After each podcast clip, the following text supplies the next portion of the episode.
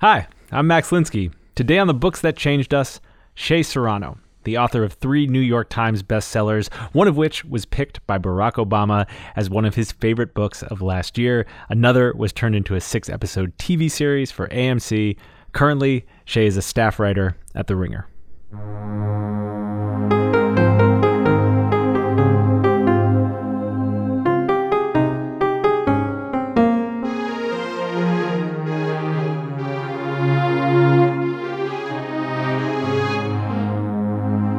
All right. Who are you and what do you do? Who am I? You invited me on this thing. I'm Shea Serrano. I'm a writer. That's what I do. Shea, what was the uh, what was the book that inspired you to become a writer?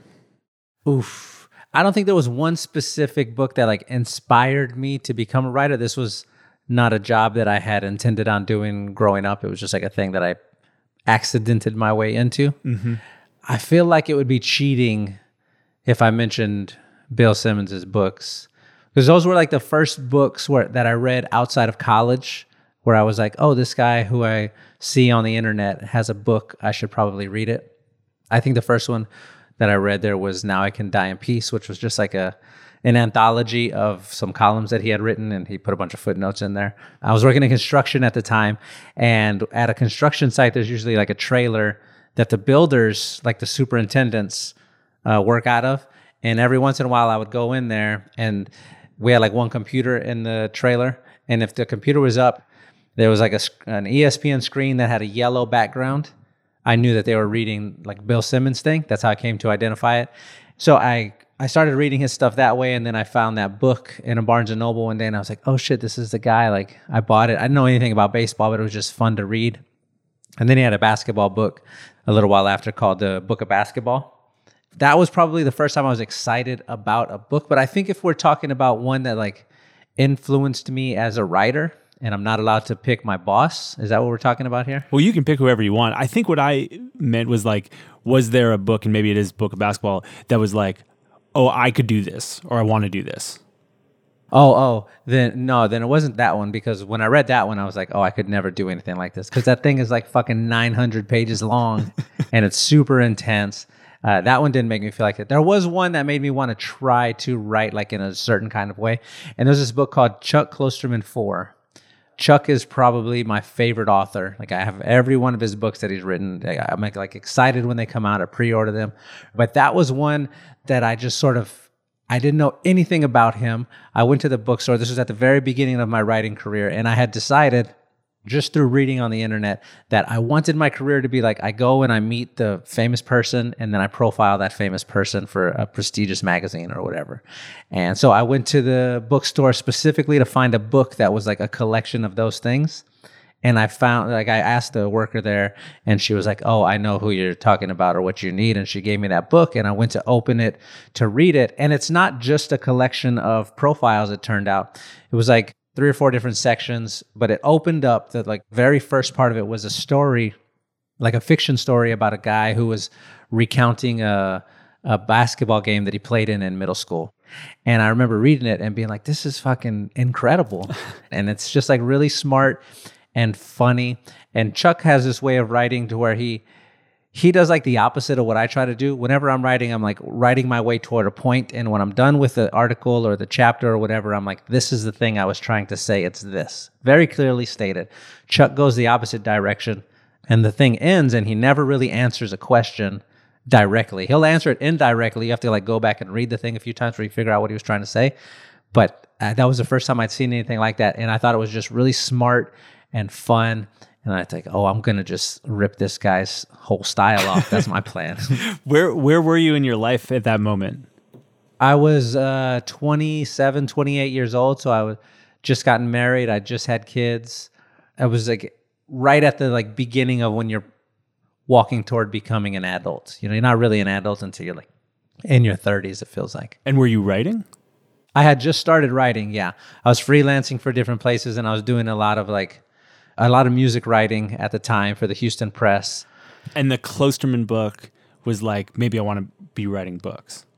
No, it wasn't that I wanted to be writing books. It was like I want to whatever I write, I want to write it with the sort of zeal that he's doing here. Where he you could tell he was writing for himself. He wasn't worried about like what other people were going to say about it. He wasn't trying to like entertain other people. It felt like to me, it felt like he was just writing a thing in a way that he thought was cool. That, like that's the sort of thing that that pulls me uh, toward writing. And at that point, when you were writing like the music stuff for the press and, and whatnot, were you did you feel like you were writing for other people? I felt like I had no idea what I was doing at the time. I, I, like I, I honestly I didn't have any experience with writing. It, I just was like, oh, I'll read some books and some articles on the internet, and then I'll just give it a try and sort of fuck up until I can like head in the right direction, like a like a Roomba when it's going around the room and it hits the wall and it's like not this way, not the, you know what I'm saying? Like that's what I was doing uh, for the like the first five years of my career, but Chuck like provided me with an end point of where I wanted to be. Is there a, is there a book or, or the book that changed you in some fundamental way? Yeah, I think if I'm picking a, a book that has changed me fundamentally, there's one that I read a couple of years ago. And let me be clear here. I didn't start like everybody assumes because you're a writer, you're like reading all of the time and like eh, like I do read a bunch, but it's mostly like articles on the internet. It's not a ton of books. That didn't start until well after college. So most of the all of my book stuff is from like I don't know. I have a 10 year reservoir here of books that I've read. But the one that I read a few years ago it was called 99 Stories of God by Joy Williams. And I didn't know anything about her. I didn't know she was like this brilliant writer. Uh, I didn't know any of her history. I just was reading The Ringer one day, the website where I work, and this writer I like named Rob Harvilla he was writing about this particular book and he was talking about how great it was and like all of the different things that it did and it was a little bit weird and so i was really uh, interested in it i said well if this book impressed him and he impresses me like let me go find it so i ordered it real quick and it showed up. And it's not like a collection of short stories because some of them are super super short. It's more like a vignette of a bunch of like just bursts like a, a single page and there's some text on it and that's it. And you read them and for like the first 20 you have no idea what the fuck is going on because none of them are really related. They're just sort of like a story about like like a daughter who gets a letter. She like mails a letter to her deceased mom like her last known address and then she gets a response and it's like in her mom's handwriting but she doesn't open it because i don't and that's like how the story ends whatever. Uh, but it's like a bunch of little things like that. And this is another person who while i was reading it it to me seemed very clear that she was only writing this because it was like interesting to her and she wasn't worried about anything else. So you can like it if you want to like it or don't like it but i'm going to write this for me.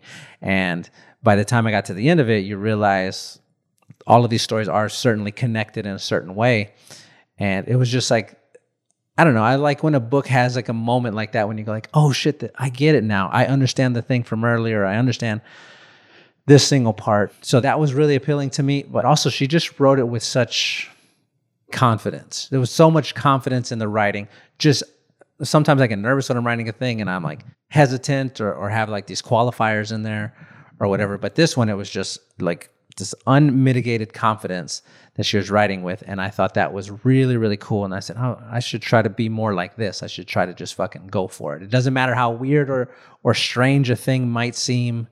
I'm just gonna go for it. And did you do that? Did you take that to heart? No, no.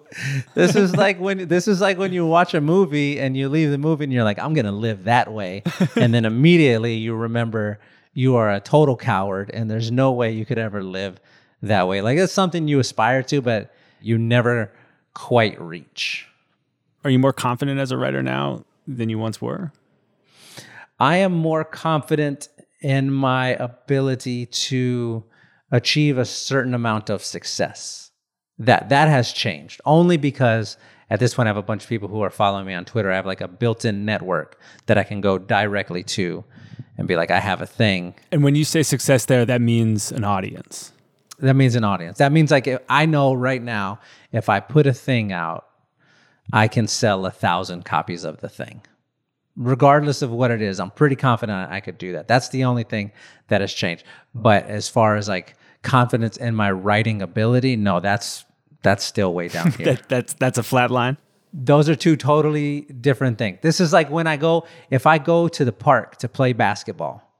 There's a park by my house that I go to all the time and I play basketball there. And I've gone there enough times that I have made friends. So I know walking up to the court, I will be picked to play on a team because I know enough people at this point.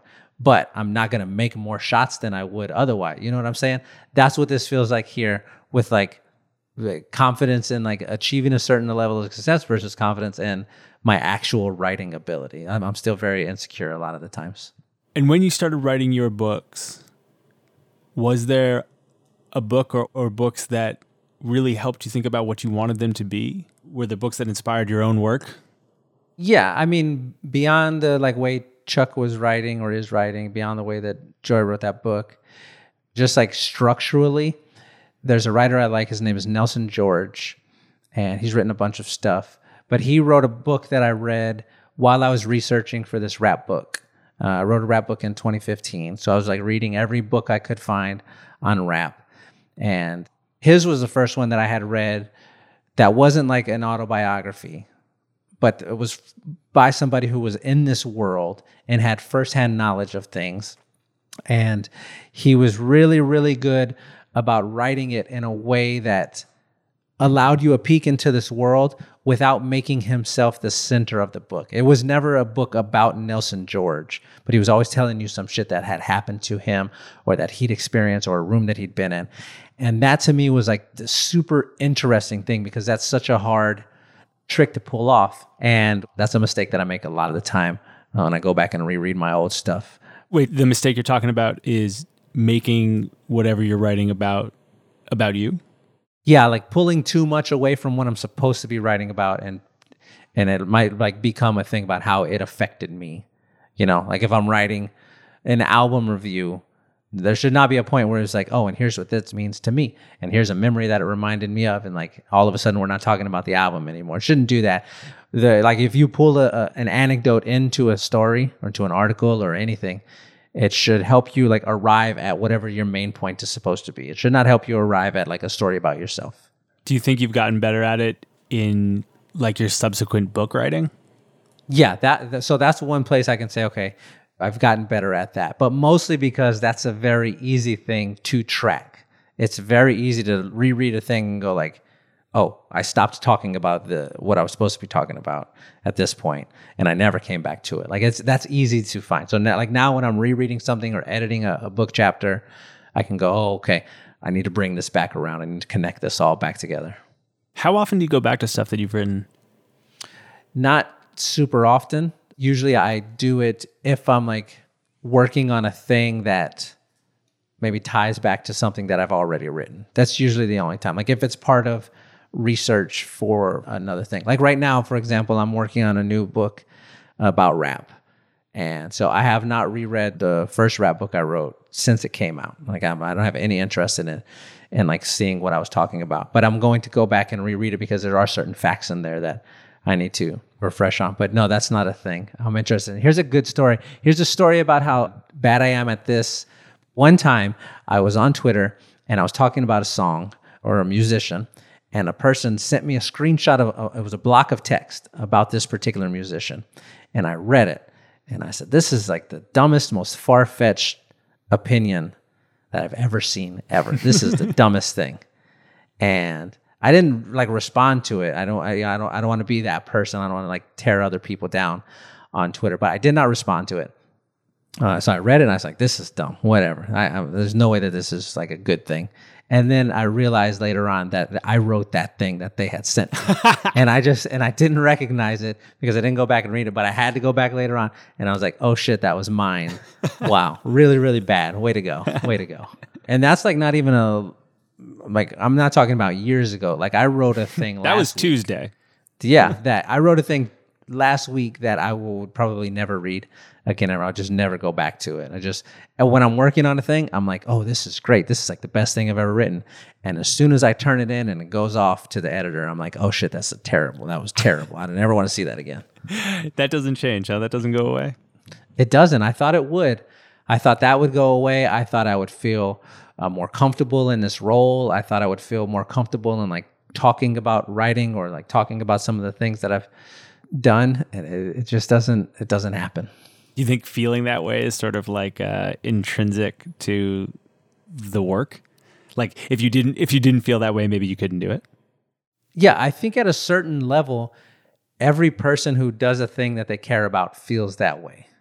You're like, how do I do this a little bit better than I did it before? How do I do this a little bit better than I did three weeks ago, or six months ago, or two years ago? Like, that's what makes the people who are good at stuff good at stuff. You don't just get to a certain spot and go like, "Oh, I did it. I figured it out. I've mastered writing." Like the the best people are usually the ones who don't do that. So I think that's a good feeling to have in your chest. It's never something I'm like trying to get rid of. I feel like if I stop at one point feeling like I suck at this, then I I'm probably gonna really suck it. You know what I'm saying? yeah, I do. I got one more question. I'll let you go, which is okay. A bunch of the books that you cited, what seemed to appeal to you about them, at least in part, was this like what you said, unmitigated confidence of writing them for yourself, mm-hmm. putting the thing out in the world that you find interesting. I wonder how that interacts with knowing that anything you write now is going to find an audience. Like you know the people are there. And is there some right. relationship between knowing that actually more and more people are there, like Barack Obama is going to read your stuff, right, right, right, um, and and trying to stay true to the thing that you want to put out in the world? How do you keep that part of it, knowing that the audience is there?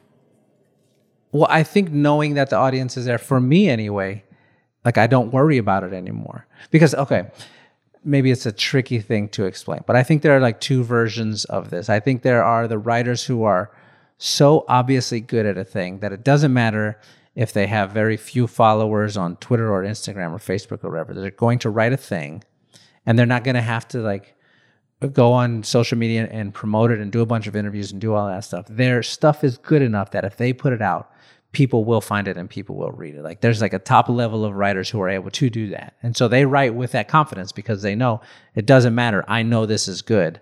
And if it finds a home, awesome. If not, I'm not worried about it, but probably it will. So there's like that version of it. And then there's the, like the version that I'm doing here where I have at this point built up enough people following me on, on Twitter that I know writing a thing is going to find a home. Not because it's going to be like this great transcendent writing, but just because at this point we all sort of feel like friends. So uh, when I write a thing, I don't worry too much about like what other people are going to say about it or how they're going to feel about it because I know when I put out whatever it is that I put out, this small group of people will definitely go get it.